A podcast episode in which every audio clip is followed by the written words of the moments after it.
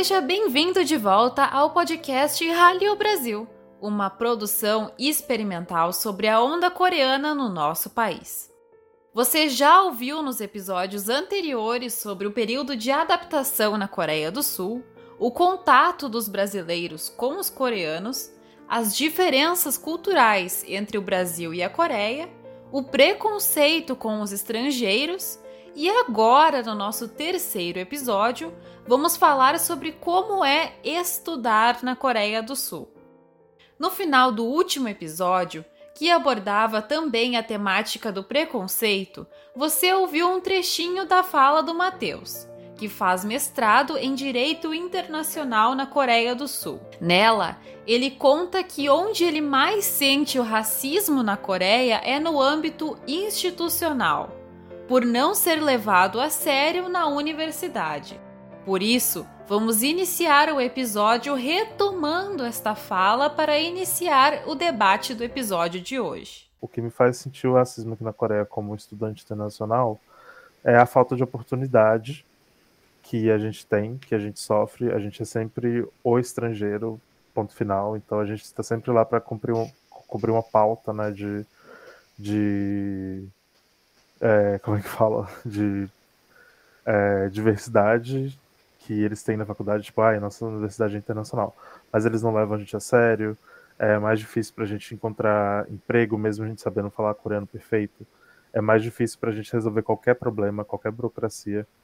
É, eles, eles fazem com que, com que se torne mais difícil. Então, qualquer probleminha que eu tenho aqui no Brasil, eu resolveria em 10 minutos aqui. Eu tenho que tirar um dia para resolver, entendeu? Porque eu sei que eu vou chegar lá e eles vão bater perna e eu vou ter que, que conversar e tal. E se eu tivesse um coreano do meu lado, seria muito mais fácil. Tudo, tudo, assim.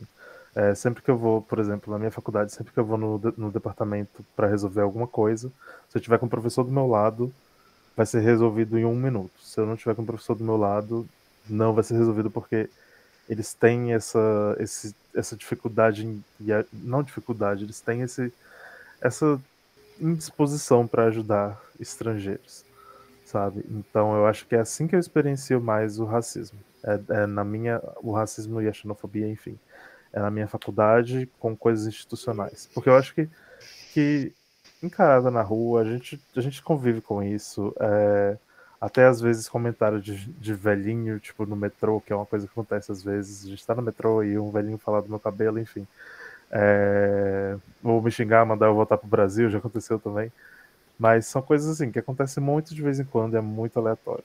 Eu acho que o pior é o racismo, o racismo e a xenofobia e preconceito institucional, assim, de você ter, ser diminuído por ser um estrangeiro. Uma matéria publicada em 2020 no Korea Herald, que se descreve como a mídia número um da Coreia em inglês, o ano de 2020 foi o primeiro a marcar uma queda no número de estudantes internacionais no país, principalmente por causa do coronavírus. Em abril de 2020, haviam mais de 153 mil alunos estrangeiros matriculados em universidades sul-coreanas, uma diminuição de 4% com relação ao ano anterior. Mas, destes estudantes estrangeiros, 43,6% são chineses e 24,9% são vietnamitas. Ou seja, sobram só 31,5% para todas as outras nacionalidades do planeta. O fato de não terem tantos alunos de fora da Ásia, somado com o conceito de preservação da raça pura, entre muitas aspas, como nós já falamos no episódio anterior, provavelmente contribuem para essa indisposição para ajudar os estrangeiros. Apesar de que, como também já foi comentado no episódio 2, mesmo para estes alunos que vêm da Ásia, a aceitação não é muito maior do que para os outros. De acordo com dados de 2020 da Organização para a Cooperação e Desenvolvimento Econômico, a OECD, em uma comparação entre 42 países, a Coreia do Sul é o país com o maior número de pessoas com diploma universitário entre as idades de 25 e 34 anos, totalizando quase 70% da população. Na mesma lista, o Brasil está na antepenúltima posição, com 23,5% da população, apenas na frente da Indonésia e da África do Sul.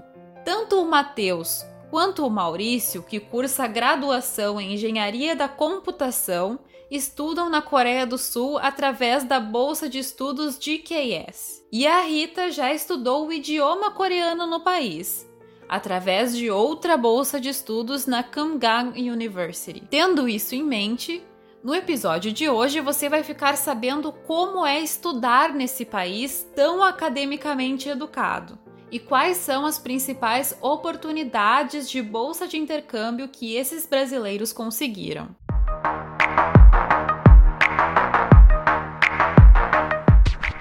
Rally Brasil, uma produção transmediática experimental a respeito da onda coreana no nosso país.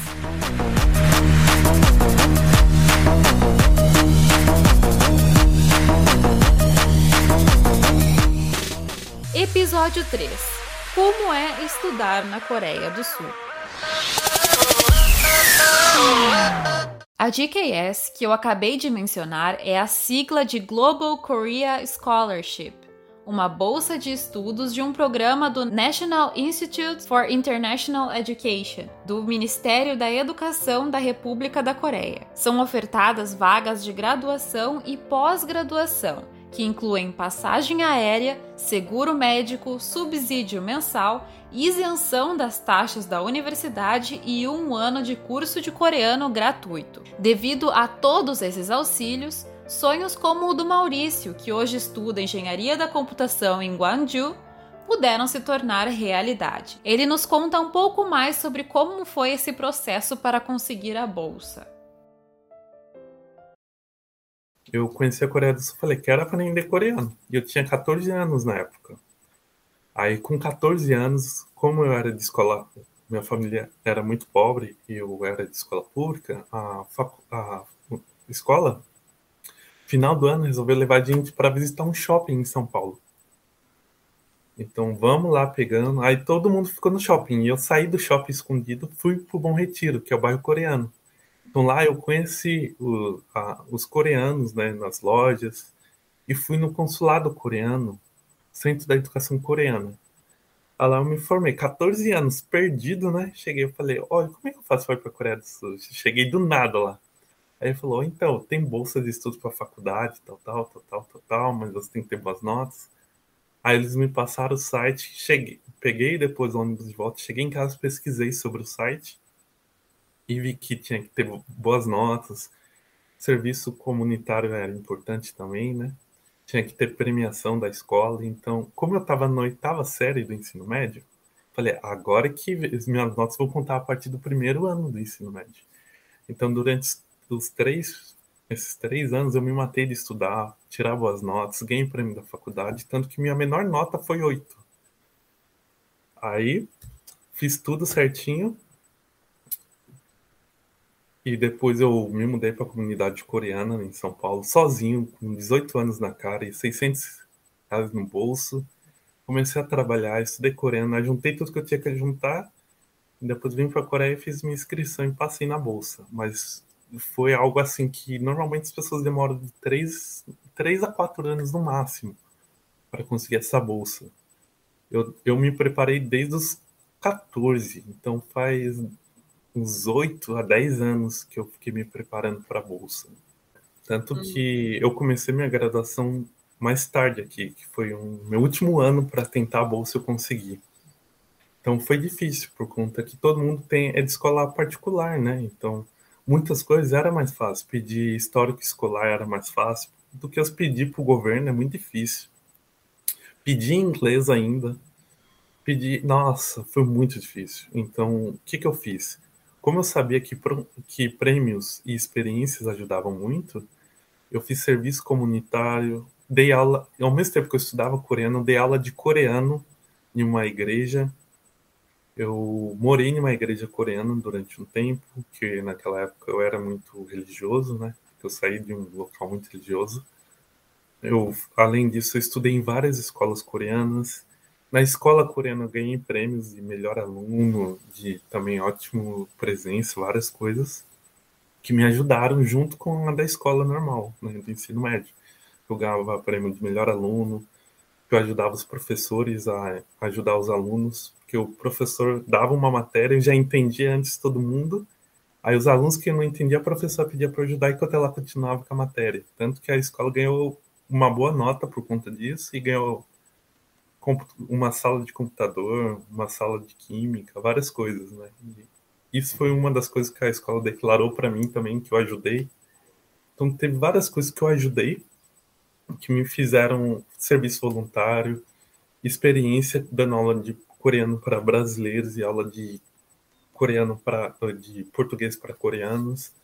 Então várias coisas que me fizeram conseguir várias experiências e também certificados que me fizeram preparar para isso.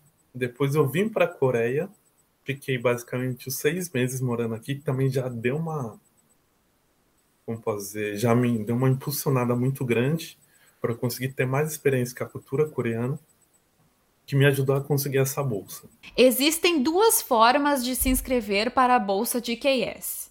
No University Track, que é restrito para algumas áreas e o aluno envia todos os documentos diretamente para a universidade que vai fazer a seleção. E no Embassy Track, esse é a embaixada da Coreia no Brasil que vai escolher os alunos para as universidades que eles elegeram no formulário. Para quem quer entrar na faculdade na Coreia do Sul, o edital se chama Undergraduate Degree. De acordo com o guia de inscrição publicado em 2019, Alguns dos critérios básicos de seleção são percentual de notas acima de 80%, ter boa saúde mental e física e ter menos de 25 anos. Por isso que o Maurício falou que estava no último ano para tentar. Todos os documentos precisam ser submetidos em coreano ou em inglês. Por isso também que ele comentou sobre a dificuldade de conseguir esses documentos com a escola pública.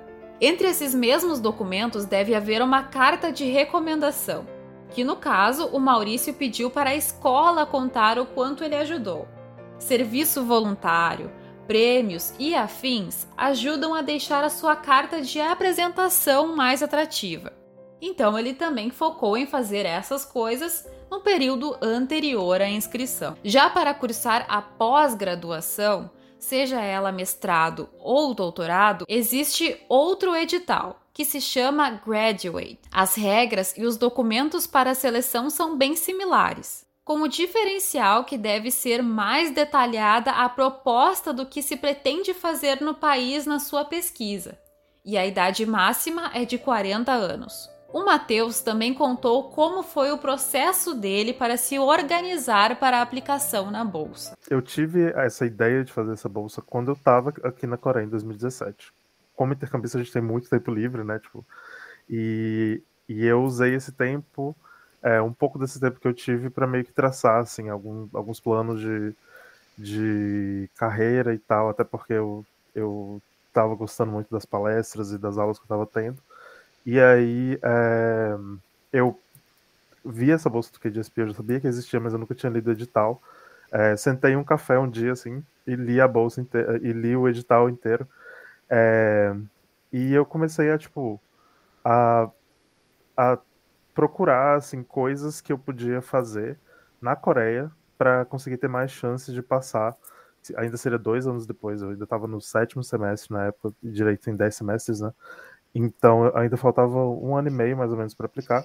Mas aí eu já fui atrás de, ai, ai eu tenho essa professora que gosta de mim, vou pedir para ela escrever uma carta para mim. É, eu tenho esse lugar que eu posso conseguir um certificado, acho que eles podem assinar um certificado para mim. Então fui atrás de um monte de coisa assim, guardei tudo direitinho. E aí cheguei no Brasil, terminei meu curso e continuei, tipo, pegando os meus documentos enquanto isso, né, tipo, juntando tudo, porque é, é uma bolsa um pouco complexa, tem muito documento. Eu não sei se você já, se você tem interesse, se você já, já olhou a bolsa assim, mas ela é um pouco complexa e você precisa realmente sentar e concentrar para tipo pegar tudo assim que, que, que eles exigem. Então para mim também foi um processo um pouco natural, um pouco fácil. Eu nunca tive muita dor de cabeça com essa bolsa, mas é porque eu me planejei por muito tempo assim, sabe? Então acho que, que foi, foi assim, foi muita sorte eu ter vindo em 2017, eu ter gostado e eu ter já colocado na minha cabeça o que eu queria em 2019, sabe? Para o Matheus, tudo aconteceu de forma natural, com muito planejamento. É uma boa ideia e fica a dica para se caso alguém quiser aplicar para esta ou para qualquer outra bolsa de estudos. Pegue com antecedência o edital, leia com atenção, perceba quais itens pontuam e qual o perfil de alunos que eles procuram. Em seguida, comece a moldar o seu currículo para se encaixar nesse perfil e comece a juntar os documentos com bastante antecedência. Agora, pulando para o momento em que a bolsa já está garantida e as aulas começaram, estudar engenharia não é uma tarefa fácil nem no Brasil. Quem dirá na Coreia? É isso que o Maurício conta, do nível de exigência do curso em conjunto com a competitividade entre os estudantes. E a última coisa foi a questão da universidade, né?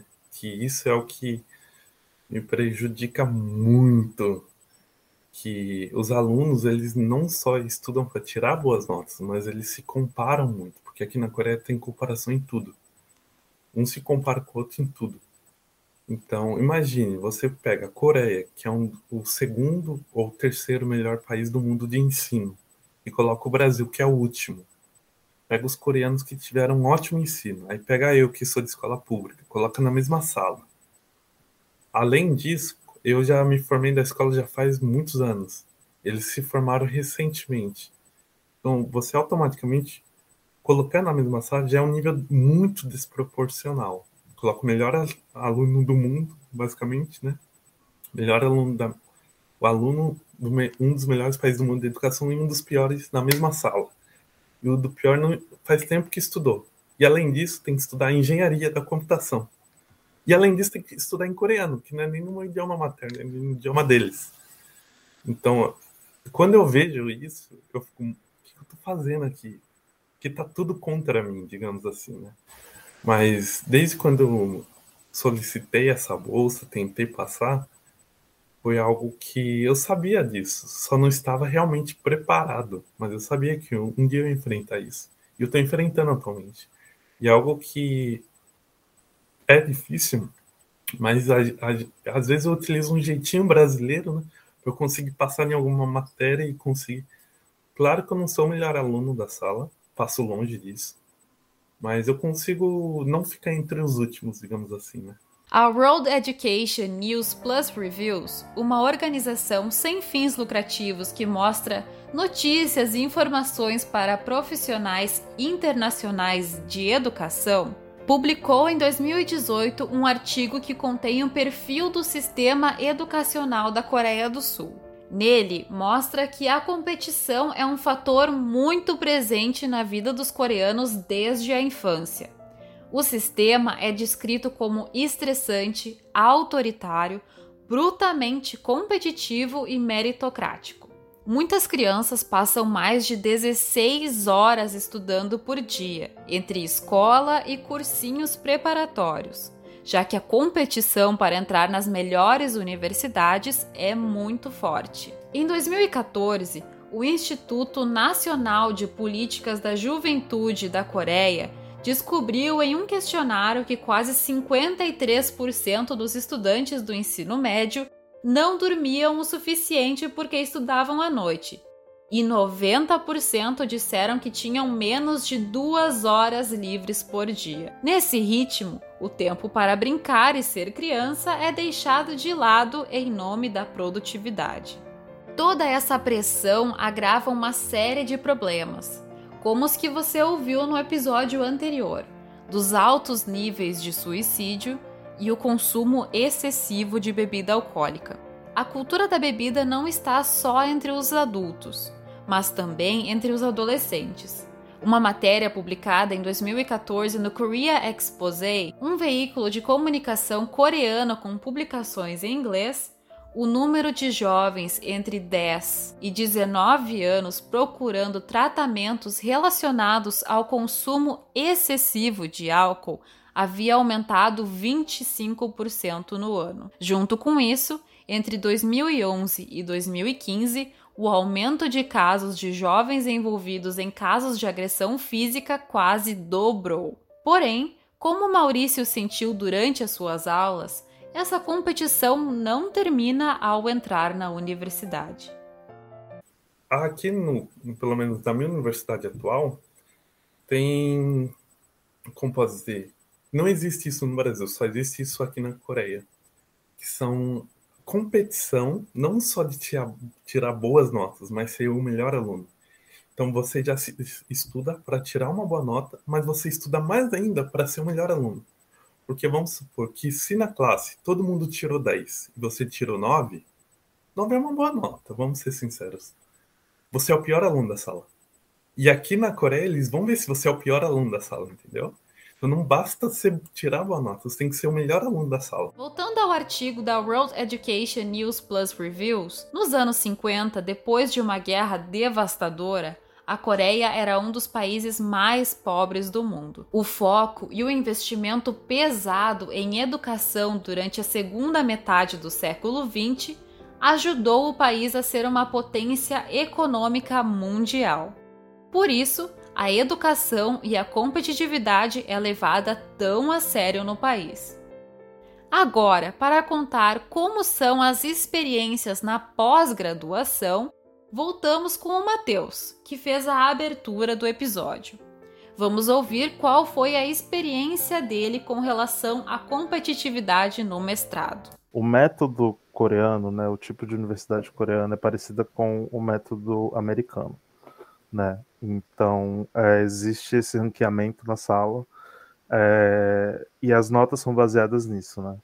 Então, por, por exemplo, só 10% da sala pode ficar com A, e aí mais 20% fica com B, e mais 20% fica com C, e uma porcentagem reprova. É assim que funciona no, na graduação, basicamente. Nem todas as, as aulas são assim. É, aulas em inglês não são assim, mas as aulas em coreano são assim. Então rola muita disputa, é, por exemplo, aquele negócio do Brasil de dividir a anotação, essas coisas não rolam aqui. E então, se você perdeu, você perdeu, e eles não vão assinar a lista para você, é, não vão te ajudar, assim, é, é, muito comum ter essa disputa, até entre amigos mesmo, mas isso é uma coisa que fica mais na graduação. Na pós-graduação é diferente, na pós-graduação todo mundo se ama, todo mundo se adora. Normalmente as pessoas que fazem pós-graduação na Coreia, os coreanos, eles têm, eles são é, mais internacionais, né? Eles já fizeram, é, se eles estão fazendo doutorado, eles fizeram mestrado fora, ou se eles estão fazendo mestrado, eles já passaram algum tempo fora. É, e mesmo se não passaram, eles sabem como é que funciona, eles, eles têm o um nível de inglês. É, no meu curso, pelo menos, todo mundo para entrar precisa fazer o TOEFL, né? Aquela prova de inglês. Então, eles sabem como é que funciona, eles sabem que competição não é bem o forte de, de países é, do, desse lado do mundo, né, do, do, Brasil, etc. É, então, assim, é bem tranquilo, é bem de boas, não tem competição é, na nossa sala, assim. Mas é, pessoas que querem fazer engenharia, por exemplo, aqui vocês vão provavelmente tra é, trabalhar em um laboratório. E laboratório, assim, é outra realidade, existe muita competição, sim. É, você tem que tomar muito cuidado com as coisas que você fala e com, com as coisas que você pesquisa, porque existe essa competição sempre, assim. Então, eu acho que depende muito da área. E também no, na graduação é mais do que na pós-graduação. O que o Matheus mencionou sobre os coreanos já terem feito intercâmbio para o exterior ao chegar na pós-graduação tem um dado por trás. Ainda no artigo da World News, com dados da Unesco, a Coreia é um dos países que mais manda estudantes em programas internacionais, apenas atrás da China, Índia e Alemanha. Estudar na Coreia do Sul também tem vários aspectos positivos. O Matheus também citou a qualidade da estrutura das universidades e o bom relacionamento com os colegas. É, as universidades aqui da Coreia são muito bem é, equipadas, elas têm, elas têm uma estrutura muito boa. É, a Coreia é um país onde quase 70% da população vai é, para a faculdade para fazer pelo menos um, uma graduação. Então, é, as universidades são muito boas, muito equipadas, é, os professores são bons, bem preparados, é, e tem muita aula para você escolher também. Claro que a maioria é em coreano, né? Então eu tive que fazer um ano de línguas antes de, de vir para a faculdade para pegar as minhas matérias. Mas é muito bom. Se você tem um interesse em, em uma área específica e existe esse mestrado em uma universidade aqui na Coreia, eu recomendo muito. Eu acho que é uma experiência muito boa. É, infelizmente, eu vim para cá em um período não muito bom, né? Tipo, eu estou há três semestres tendo aula online. Esse semestre, finalmente, eu é, conheci mais gente, fiz mais amizades, porque a gente voltou com algumas aulas presenciais. Então, é, mas o, o, meu relacionamento com os meus colegas de sala, com, meus, com o meu professor orientador e com outros professores também é muito bom. É, não tenho é, muitos problemas, assim. É claro que eu tenho amigos que, tem, que podem falar coisas diferentes, assim, que não tiveram é, uma experiência muito boa. Mas eu acho que que pelo menos é, as aulas em si e o relacionamento com os, os, colegas de curso são duas coisas assim que é garantido ser bom assim. E a estrutura das faculdades principalmente se você vier para uma das das faculdades conhecidas né? As faculdades de Seul é, mais conhecidas você vai ter uma estrutura muito boa. Por último fora da graduação e pós-graduação também há a possibilidade de relacionar curso de língua coreana com bolsa de estudos, que foi o que a Rita fez. Ela fez uma viagem curta à Coreia para ter certeza que conseguiria se adaptar e, depois de gostar muito, começou a pesquisar formas de retornar ao país, como ela nos conta a seguir. Aí eu pesquisei muito, pesquisei todas as faculdades que tinham, só que se, se agora também é muito caro, antes também já era caro a faculdade. Né? E então não tinha condições de pagar uma aqui, que era muito caro. Então eu pesquisei, pesquisei, achei uma assim no, no fim do mundo aqui da Coreia, assim, bem no meio da Coreia, perto de onde os caras se alistam no exército, eh, no meio da montanha, no meio do mato. Ah, eu achei, não, vou prestar aqui, porque eles davam uma bolsa de 100% e ainda te davam, pagavam uma bolsa auxílio para você ensinar inglês para os alunos da universidade. Então você tem que saber inglês para prestar essa bolsa, você tem que estar tá numa fac... você tem que ter se formado ou ter entrado na faculdade trancado, algo assim, né? E aí você consegue concorrer à bolsa. Então você faz o curso de graça, não só o curso de coreano, todos os alunos da graduação também eram 100% tinham bolsa. Era uma faculdade budista, então esse eh, um templo patrocinava a faculdade, tal, por isso que era todo mundo com bolsa. Mas ninguém te obriga a seguir a religião deles lá nem nada.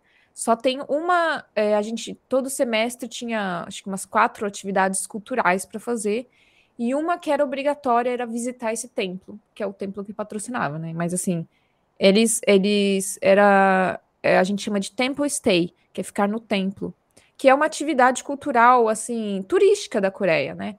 Para você conhecer como funciona aqui e tal. Claro que ninguém vai te obrigar a rezar lá com eles e tal. Eles só ensinam como que funciona, tipo, ah, tem que agachar assim, dessa forma, e reza assim, mas não. Ninguém vai te obrigar a fazer isso. E então, e com a bolsa auxílio que eles pagavam, a gente conseguia se so sobreviver ali, né? Com o que tinha. E foi assim, só que era uma bolsa. Quando eu fui, não tinha. É, não tinha muita informação na internet. Não tinha muita gente que tinha ido, nem nada. E eu fiquei na dúvida, assim, pô, será que. Será que é sério? Porque se pesquisava sobre a bolsa no, no Google, por exemplo, o primeiro site que aparecia não era nem o site da faculdade, era um blog. Então, como você vai confiar num negócio assim, né, para ir pro outro lado do mundo? Mas aí, é que nem eu falei, né, corajosa, me arriscar e fui. Cheguei lá, era no meio do nada, no meio do nada mesmo. para você é, Do lado das montanhas e tal. para você ir para o centro da cidade, que é uma cidade pequena, né? Tem que pegar um ônibus que passava de 40 em 40 minutos. Ele demorava mais 40 minutos para chegar no centro da cidade. Então, assim, era no meio das vacas, no meio dos lagos, assim, era bem roça mesmo. O que foi bom, porque eu sou uma pessoa também que vê sempre o lado positivo das coisas, tá? Vocês vão me ver sempre falando assim, o lado bom das coisas. O lado bom, quando você vai para Seul, que é a capital, você vai com um grupo de estrangeiros, paga super caro, fica num dormitório super caro, você vai estar tá sempre saindo com os estrangeiros. Você está sempre, você tem muita coisa para fazer, você tem muito lugar para visitar. A partir do momento que você está na roça, só tem uma, uns animaizinhos ali, planta e mato, é você e os, e os coreanos ali. Então você é meio que obrigado a né, fazer amizade com eles, conversar com eles. E essa coisa também de dar aula de inglês para eles, é, eles, eles não é para um monte de gente, eles, eles te dão, por exemplo, três a quatro alunos para você só dar aula para eles duas vezes por semana, por exemplo. Então eles faziam muito essa, essa interação entre o coreano e, e o estrangeiro, né?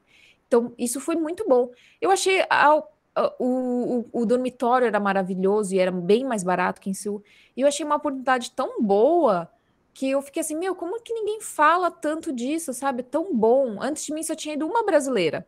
Aí depois que eu fui, Aí eu abri as porteiras, sabe? Aí eu falei, aí eu comecei a divulgar, aí vem todo semestre, vem, tem sempre um brasileiro, todo semestre. A gente fez uma fama boa lá também. Até hoje, ainda é meio complicado encontrar a página oficial em inglês do processo de admissão. Como ela comentou, esse curso é uma troca, no qual você pode ensinar inglês e aprender coreano gratuitamente e faz parte do The Korean Language Program, no Centro de Idiomas da Kumgang University, que fica na zona rural de Nonsan. Um fator interessante é de que não é necessário enviar na documentação uma prova de proficiência em inglês, mas é necessário enviar um vídeo se apresentando em inglês.